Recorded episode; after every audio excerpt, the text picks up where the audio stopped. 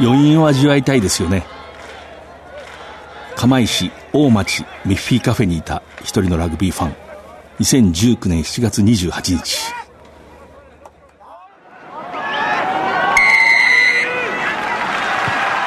藤島大の楕円球に見る夢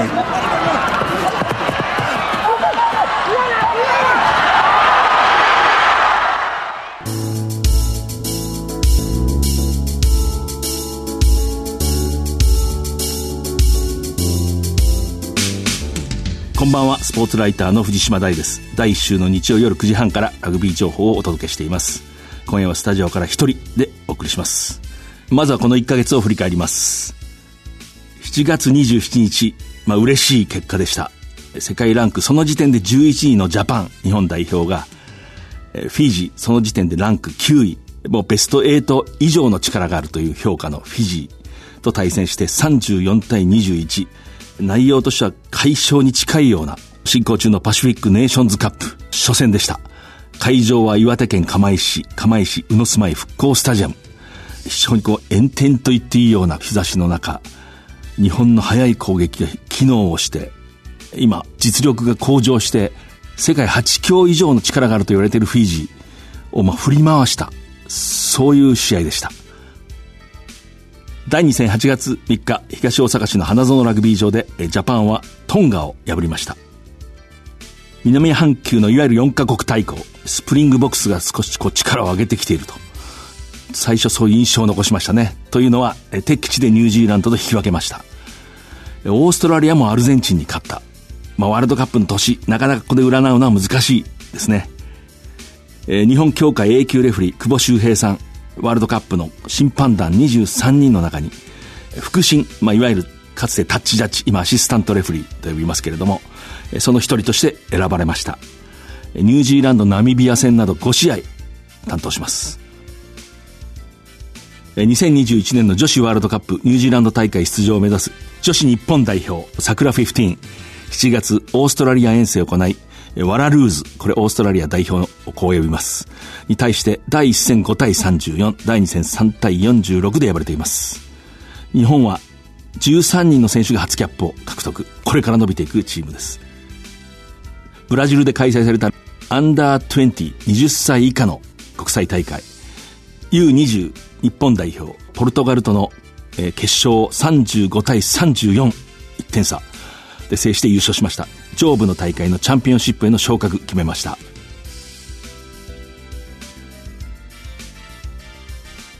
藤島大の楕円球に見る夢。この番組はラグビー女子日本代表を応援する西南商事の提供でお送りします。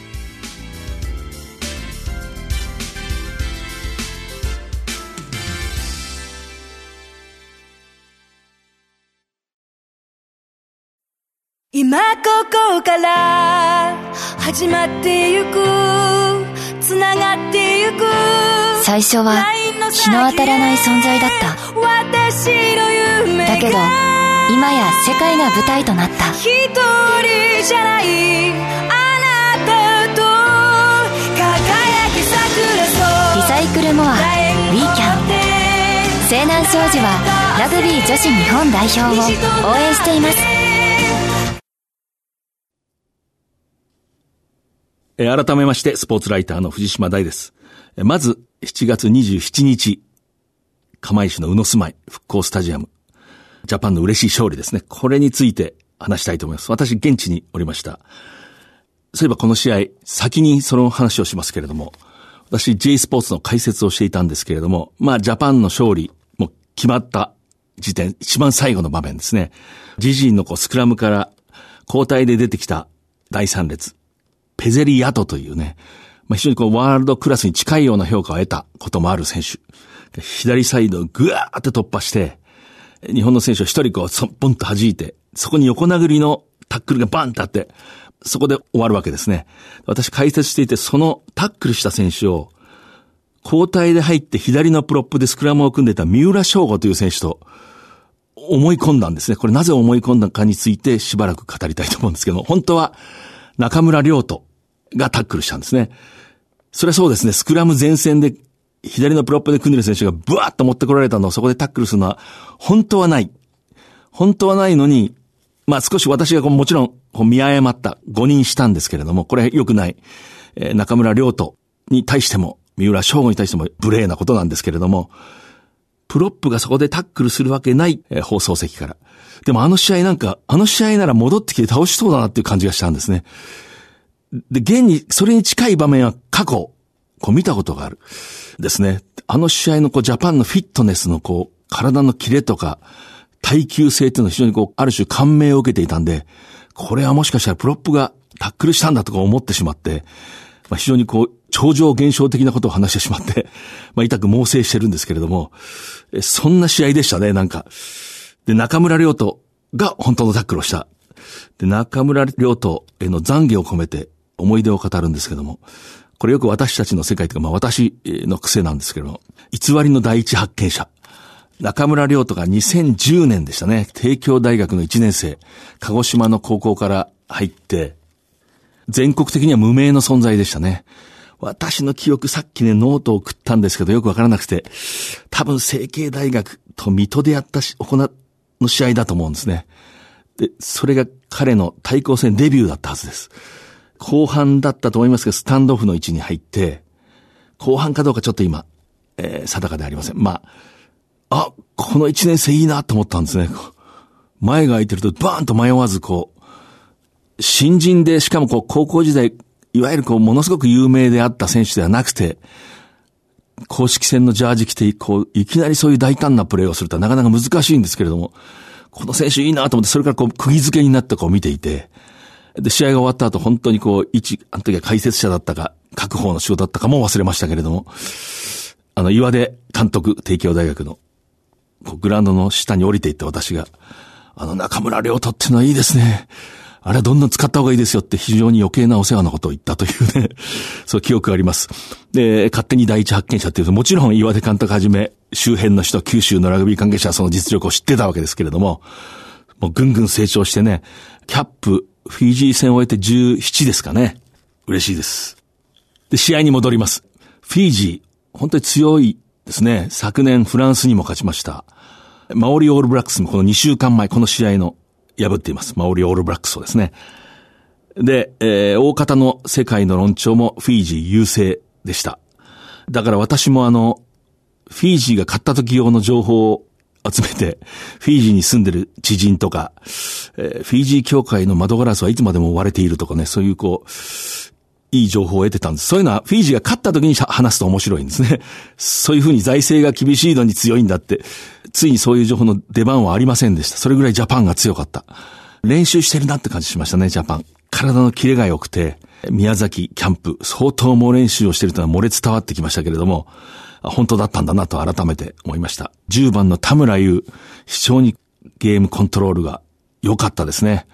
改めてスキルフルないい選手だなと思いました。試合いくつかこう大事な場面ありましたけども、あ忘れないうちに言っておきます後半の立ち上がりでしたかね。フィジーがこうバーンと、まあ、まあトライだっていうところがあったら、ウィリアム・トポー、フルバックに入ってましたけれども、いわゆるトライセービングタックルしたんですね。あれが大きかったですね。ジャパンがこう、あの試合私非常に関心を持って見ていたのが、フィジーっていうのは相手が蹴ったボールをキャッチしたり、崩れた状態から突然攻めたりすることの世界最高クラスのチームですね。まあ、に、オールブラックスかどっちかっていうぐらいの。ですから、ジャパンのあの今の主たる戦法である、わざとこう、ノータッチのキックを蹴って、一旦こう、いわば、混沌とした状況を作って、しかしこちらは混沌とした状況に対応する練習をしっかりしてるから、いわば制御された混沌を作ると。このラグビーがフィージーに対しては、この戦法はフィージーには向かないと私は思ってました。しかし、ワールドカップを前に、一つの戦法を貫いて、貫いて貫き通して起こることをまた反省して練習していくという方法もあるなと思って、ジャパンどうするかなと思ったんですね。それはそれほど蹴りませんでしたね。やっぱり手に持って攻めて、それが非常に良かった。で、これ試合後、ジェイミー・ジョセフヘッドコーチが会見で話してましたけれども、やはりフィージーそういうチームだから、今日はそのタッチで蹴り出す以外はキックしないという方針を、まあ、立てたし、それがフィージーと戦うにはまあ当然のことだし、グラウンドの上のリーダーが非常にそれを理解していたと、こう話してましたね。ただ一方でこう、ここで貫いてしまって起こることっていうのもちょっと見てみたかった気まして、これは全くその蹴らないことは正しいんですけれども、で、テストマッチですから、パシフィックネーションズカップの公式戦ですから、勝ちに行くのは当然なんですけれども、この辺なかなか興味深くて、4年前のエディ・ジョーンズさんのチームも微調整よくしてました。確かに。微調整してからそんなに変わらないんですけども、大きな流れとしては手にボールをひたすら持って攻める。それを貫き通して、あるところ行き詰まったところもあって、で、それで本大会に入って南アフリカ戦突然蹴りましたね。えー、それによってこう、一種こう、大化けをしていくと。えー、ことなんですけど、これまあ、裏返せば、ジェイミー・ジョセフさんのジャパンも同じで、わざとノータッチを蹴るラグビーをしているから、フィジー戦は蹴らない方がうまくいくってことははっきりわかるし、まあそれがうまくいくと。要するに自分たちが最初にはっきりした方針を打ち立てるということが、自分たち自らに対してもこう軸ができるし、相手に対しては一歩こう先行していく。もしかしたらフィジーは、あいつらいつも蹴ってくるから、そこから切り返す練習しようぜって思ってたかもしれないし、前回大会の南アフリカに至っては、なんかやたら攻めてくるからタックルでぶっ潰して、奪い取ってカウンターしたら楽勝だぜって本当に思ってたと思いますね。今、こう軽くわざと口調で喋りましたけど、本当に本心としてそう考えていたと思います。そういう意味でまあチーム作り、表面的には違うけれども、やっぱり一つの戦法を持ってるという意味では、4年前、そしてこのジェイミー・ジョセフさんのジャパン、まあ似通ったところがあると思いますね。これも遠く古いジャパンもそうですね。こう、はっきりものすごく展開するラグビーをしていく、超いわゆる昔の言葉でシャローディフェンス。むちゃくちゃ前に出るディフェンスすると相手が考えて蹴ってくる。じゃあ蹴ってくるボールをどうしようかって、こう、先手を取って練習していけると。まあこれは勝負の一つの要諦というか、秘訣の一つだと思いますね。で、まああの、フィージーに非常にいいゲームをしました。ただし、フィージーの立場からすれば、東京へ行くのも大変なのに、ある程度負担があるのに、そこからまた釜石へ入ると。そう今トラベル、ツアーの難しさもあっただろうし、そのことはジェイミー・ジョセフさんも語ってましたね、会見で。今我々はいい、いい状態でこう進んでると。しかし目的地に着いたわけではないと。分かってましたね。で、まあ、私、トンガ戦はあの、東京の調布市のパブリックビューイングの要請を受けていたんで、現地ではないんで、あえて釜石の試合を語るんですけれども、やっぱりその、練習して体が切れるってことは強い。で、今度次、今度ね、勝ったら勝ったで心配になるんですね、これ。今後どうなっていくかわかりませんけれども、ピーキングがちょっと早すぎるんじゃないかとかね。要するにこう、そういう季節になった開幕が近づいてきたということでしょうね。で、まあ、会場の、えー、釜石宇野住まい復興スタジアム。まあ、仮設のスタンドもできて、本当に全国からファンが集まってきてましたね。で、釜石のこう街を歩いてても、私昔東京の吉祥寺でばったり、ものすごく熱烈なラグビーファンの夫妻に声をかけられたんですけども、釜石で今度、大町でぱったり会って、二度目は釜石でしたねって言われましたね。釜石の住まい復興スタジアム。英語だと、釜石リカバリーメモリアルスタディアムって言うんですね。リカバリーメモリアルスタジアム。本当にまあそこで試合がこう、こんなにこう、日本中から観客が集まって、赤白のジャパンのジャージを応援して、しかも相手はフィジーという一流の代表で、しかも解消したと。本当にこうファンの人も嬉しそうだったし、私こうその時解説ですから、あの、一泊しないで帰れるんですね。すぐこう車で運搬してくれると、駅まで。でも私もやっぱりここは残留しようと思って釜石市のホテルに帰ったら、本当にいろんな人が歩いてて、みんな楽しそうに歩いてました。それ一角大町っていうそのまあ、繁華街というか飲食店がいくつかこう並んでるところ、フィジーの国旗をこう肩に巻いた数人がいましたね。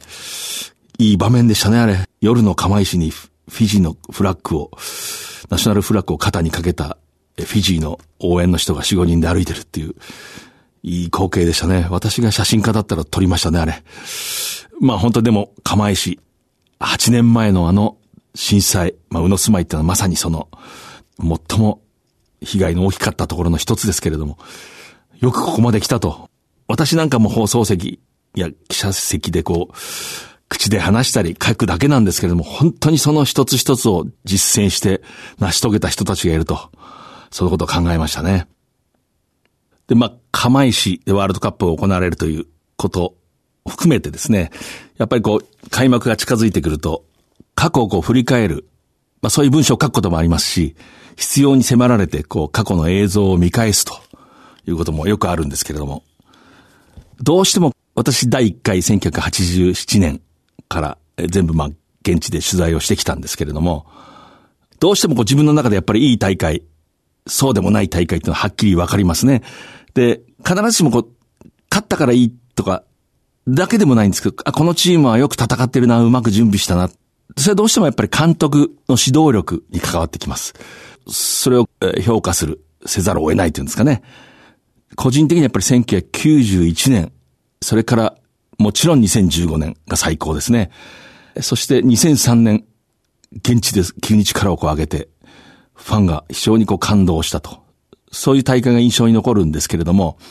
今回やはり少し反省したんですけれども、どうしてもそう監督がうまくチームを作ったっていうところでこう、いわば記憶がこう固まっていたんですけれども、あまりうまくいかないなとこう思われた大会でもこう映像を見ると一人一人の選手っていうのは本当に力を振り絞ってやっぱりワールドカップですね。まあもちろんジャパンであると。胸に桜を、のエンブレムをこうまあ縫い付けてあるということだと思いますけれども、ちょっとこう反省するとこもありましたね。例えば1995年大会。一緒にまあ、あまり準備段階から私はもう会議的に見てました、正直に言って。で、現地でもあまりこういい内容ではなかったと思うんですけども、そんな大会でもやっぱり、例えばフランカーの梶原博之、こんなに走ってこんなにタックルしてたのかと、こんなにボールに絡んでたのかってこう改めて映像を見ると思いますし、1987年手探りで出場した第1回大会。これもまあ準備、私なんか見てるとちょっとのんびりしてるなって正直にこう、若い記者ながら思ってたんですけども、なかなかうまくいかなくていて一番強い優勝候補筆頭とされたオーストラリア代表ワラビーズ敵地で前線するんですけれど、その試合、ワールドカップで初めて出場した川瀬康春さん、明治大学から東芝府中、ものすごいナンバー8でしたけれども、この試合フランカーで確か出場をして、ものすごい気迫で、完全にワラビーズの選手に通用してた。そういうこともこう、改めて思い出しますね。だから本当に一人の、一人の選手、常にこう力を振り絞る。林敏之さんもちろんそうですね。魂のタックル。選手はどんな時でもワールドカップは力を振り絞っていると。だからこそとまあ思考が流れるんですけれども、選手はどうせ力を振り絞るんだからやはり監督、コーチの責任ですね。そう大会というのは私はそう思いますね。え先月、えー、実施した、えー、私のまあ本ですね、鉄筆文庫から出た序列を超えてラグビーワールドカップ全史1987から2015の番組プレゼントに本当にたくさん応募いただきました。嬉しいです。で、まあなんかこう一言書き添えてくれる方もたくさんいて、まあラジオっていうのはその機能が非常に私は昔から好きなんですけれども、いくつか、えー、そこに書いてあったことについてまあ考えたり話したり、えー、しようと思っています。一つ、八尾さん、中部地方にお住まいですけれども、以前日本にもスタジアムで自然と歌が湧き上がる文化が普及してほしいというか、文化ができてほしいと話がありましたけれども、西南商事の CM でおなじみの桜ソウル、えー、この曲が最適ではないかと思っています。えー、ぜひこの曲をワールドカップで一緒に歌えたらなと思いますと。でこういう意見というのは嬉しいし、こうみんなで歌を探していくというのはいいことだと思いますね。で、まあ、桜ソウル、やはり例えば東京オリンピックの女子日本代表の応援の時にね、これをみんなが歌ったら日頃ラグビーを見ない人まで会場、競技場で歌ったらなんて素晴らしいんだろうと想像します。今村さん、えー、首都圏在住の方ですけれども、えー、先月の放送したあの丸の内のイベントの収録、えー、楽しませてもらいましたと。で、釜石の復興に関わる話、えー、特に清宮克之さんの震災直後の行動、新年感動を覚えました。で、知らなかったんですが、ワールドカップ期間中に各国の大学チームが日本にやってくるとのこと、これは楽しみです。時間を作って見てみたいと思います。これ改めてこう今紹介しますけれども、これはあの9月16日ですね。月曜日祝日から9月23日、月曜日まで、早稲田大学の上井草グランド、それから横河電機のグランドなどで開かれます。えー、入場料無料です。ワールドユニバーシティラグビーインビテーショントーナメントという、まあ、大会というんですかね、です。えー、参加チーム、えー、ホスト、早稲田大学、それからイングランド、英国からオックスフォード大学、南アフリカのケープタウン大学、カナダのブリティッシュコロンビア大学、ニュージーランドはニュージーランド、まあ、学生選抜、NZU と呼びますけれども、そして、ロシア、シベリア連邦大学、フランスのボルドー大学、オーストラリアのシドニー大学。これね、本当に伝統のあるそうそうたる、まあ、大学ですね。もちろんこう、どういうクラスの選手が来るとかいろいろ細かい情報は、その都度違うし、大学の方針によっても変わりますけれども、歴史的には本当にこう、ラグビー史の一部と言っていいような大学ばかりです。えー、これがまあ、大会でありますけれども、ワールドカップのこう雰囲気の中で親睦を、まあ、深めながら交流していく。ファンの人もすぐそばまで近寄れて、試合が見られると、本当に意欲的で、素晴らしい大会だと思いますね。試みだと思います。これも本当にこの、まあ、裏方というんですか、事務局の人たち、大変なんですけれどもね、何かのためじゃないですね。これがラグビーだというような気持ちで、おそらく取り組んでると思いますね。ワールドカップ、日本で行うんだからその時、世界の大学を呼んで、交流したらなんて良いことだろうっていう、こう、本当にこう、簡潔な気持ちだと思いますね。え、教授さんという方、東京都にお住まいですね。公開録音に行きましたと。もう一度、まあ、えー、ラジオで聞いていただいたと。で、清宮克幸さんによるラグビーが好きというだけでぐっと心の距離が縮まるという話が一番嬉しかったです。なぜか。つまりラグビーをやっていた人というだけでぐっと心の距離が縮まるというのはまあ、聞いたこともあるし、わかる。しかし、ラグビーが好きというだけでと言ってくれたと。清宮さんはと。それが嬉しかったと。その心は、私はラグビーが大好きなのですが、不幸にもプレーをした経験がない。この部分について何かにつけ、ある種の引け目を感じていたと。しかし今回の放送での好きというだけで仲良くなれるのがラグビーの良い文化だと。言い切ってくれたと。えー、同じように経験のないファンにはたまらなかったはずですと。で、私の知り合いでやはり、えー、プロフェッサーというあだ名の人がいるんですけれども、その人は、一つ違いの弟が、自分とは違う高校に通い始めて、そこがラグビーの全国大会級の強豪校で、ものすごい厳しい練習を当時する学校に入ったと。そしたら、一つ違いの弟ですから、兄としては、勉強も、スポーツも、それこそ特組合の喧嘩も、すべて自分が上回っていると。優越感を抱いていた弟が、風呂場ですれ違うたびに、本当に一日一日、一週間一週間、どんどんたくましい体になって、顔つきが静観になっていて、これは一体何だと、このスポーツは何だと思ったと。それからラグビーが好きになったという人がいましたね。これもいい話で、結局その人も大学で、国立大学に行ってラグビー部に入ろうかなと思って、まあ、とどまったと。それを食いるという人がいましたけれども、きっとその人も同じ気持ちだと思いますね。えちなみにその弟が、時々、不意にこう丸刈りになって、青々とした頭になると、きっと乗っ込んでもしたんですかね？って言ってましたけどね。いい話だと思いますね。これはまあ、及川さん。パシフィックネーションズカップフィージー戦現地で観戦しました。ぜひ、戦票を聞きながらビールを、で宿泊したいので、え何かを話してくださいと。えちょっと、及川さんの求めてることとは違いかもしれないけど、あえてこうフィージー喋ろうかなと思うんですけども、フィージー今本当にこう力を上げていて、ベスト8、世界8強の上に行くんだという評価を高めてますね。で、あの日の釜石、熱かった、ジャパンの出来は見事だった。ジャパンの作戦もうまくはまった。フィージーとしては非常に苦しい、嫌な展開でしたね。で、ミスも多かった。いつものハンドリングがこう乱れて、よくエラーをしましたね。第一こうボールはあまり触れなかった。で、モールは強かったですけれどもね。で、一度、ものすごいランがありましたけれども、つなぎと。でも私やっぱり、あの試合、一見、フィージー、え、そんなに強くないなって映るかもしれませんけれども、私やっぱりこう、あ、フィージー強くなってるなと思いましたね。なぜか、崩れなかったですね。崩れそうな展開。確かあの試合、こう、これ海外のメディアが放送したんですけども、観客から8人、まあ、熱中症に近いような症状でまあ、病院に運ばれたっていう、こう、ニュース、配信されてましたけども、世界に。そういうコンディションの中で、何もかもほぼうまくいってないのに、ガッとエンジンを作って、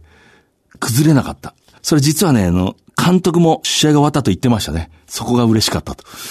あの、私も試合中そう思ってメモしましたね。フィージー崩れない。これは、例えば次ジャパンと戦った時どうなるかわからないし、ワールドカップの本大会、これからもっと強くなる可能性を感じましたね。私、フィージーのこう、チーム関係者みたいな知り合いがいて、昔からこう、フィージーと関わりの深い人物なんですけれども、今のフィージーはこう、バスで移動した後、バスの中にゴミが残らないって言ってましたね。あとシリアルに砂糖をまぶさなくなった。なんとかもうそういう規律っていうものが取れてきて、このあたりもなんかワールドカップ近づいてきて、いい意味でこう、胸がドキドキするっていうんですかね。そういう感じがします。今ここから始まってゆくつながってゆく最初は日の当たらない存在だった。だけど今や世界が舞台となった。一人じゃないあなたと輝き桜そうリサイクルモアウィーキャン西南商事はラグビー女子日本代表を応援しています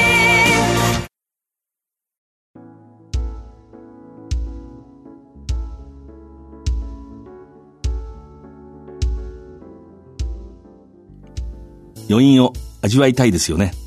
これまあ、フィジー戦の翌日ですね、ジャパンフィジーの。7月28日、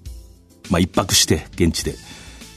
昼過ぎ、うろうろうろうろ、釜石の大町というところに、ミッフィーカフェ釜石というこう、スペースというかカフェがあって、その奥のところにこうラグビーの、まあ、グッズを売っていたり、ラグビーの関連の書籍がこう置いてあったりする、まあ、スペースがあって、それももともとそのファンゾーンの一角にあるんですけれども、そこでこうある一人の、まあ、ファンの方に話しかけられて、やっぱりこうラグビーっていうのは一日残って昨日の試合、その土地の余韻を味わいたいっていうね、極めてこうラグビー的な言葉を聞いて私も嬉しくて、その人も朝からこう釜石の街を一人でこう散策したらしいんですけれども、ラグビーとはもともとはアマチュア時代は例えばオールブラックスが南アフリカに遠征しても1ヶ月2ヶ月かけて何十試合もして、その土地で代表同士だけではなくて、その土地の代表と試合をする。その土地に必ず一泊するんですね。で、その町の人たちとビールを飲んだり、交流をする。これがもうラグビーの精神なんですよね。もともと必ずその土地にステイするっていう。私もね、もう一回の解説者、記者なんですけれども、その精神だけは継承しようと思って、むやみやたらと前後止まってるっていうあるんですけど、そその方が言うことは正しいと思いましたね。ファンゾーンの一角にそのまあカフェがあるんですけれども、ファンゾーン前日試合当日のキックオフの前、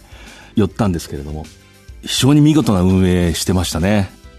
岩手県の関係者の方々が軸となって。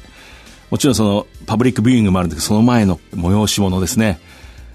私はもう解説の時間が迫ってたんで、それを見ることはできなかったんですが、準備してるの見たんですけど、あの、東北地方の伝統のね、高校生の応援団長みたいなの、先輩から何十代も受け継いだボロボロの帽子と学生服着て、高げた履いた人たちが何人かいて、ものすごい見たかったんですけど、どうしても間に合わないんで、ああいう文化がまだあるんだなと思って、なんかあの人たちがなんかしたらしいですね。で、釜石高校の女子高生の合唱も良かったし、釜石商工の踊りも良かったですね。だから、いいスペースだったし、いい運営をしていたなと思って、で、翌日そこでそういう声を聞いて本当嬉しかったです。この番組は放送の翌日からポッドキャストで配信します。ラジコのタイムフリーでもお聞きいただけます。来週のこの時間には再放送があります。えー、次回、いよいよワールドカップが迫ってきますけれども、9月1日の放送です。それでは、藤島大でした。藤島大の楕円球に見る夢。この番組は、ラグビー女子日本代表を応援する西南商事の提供でお送りしました。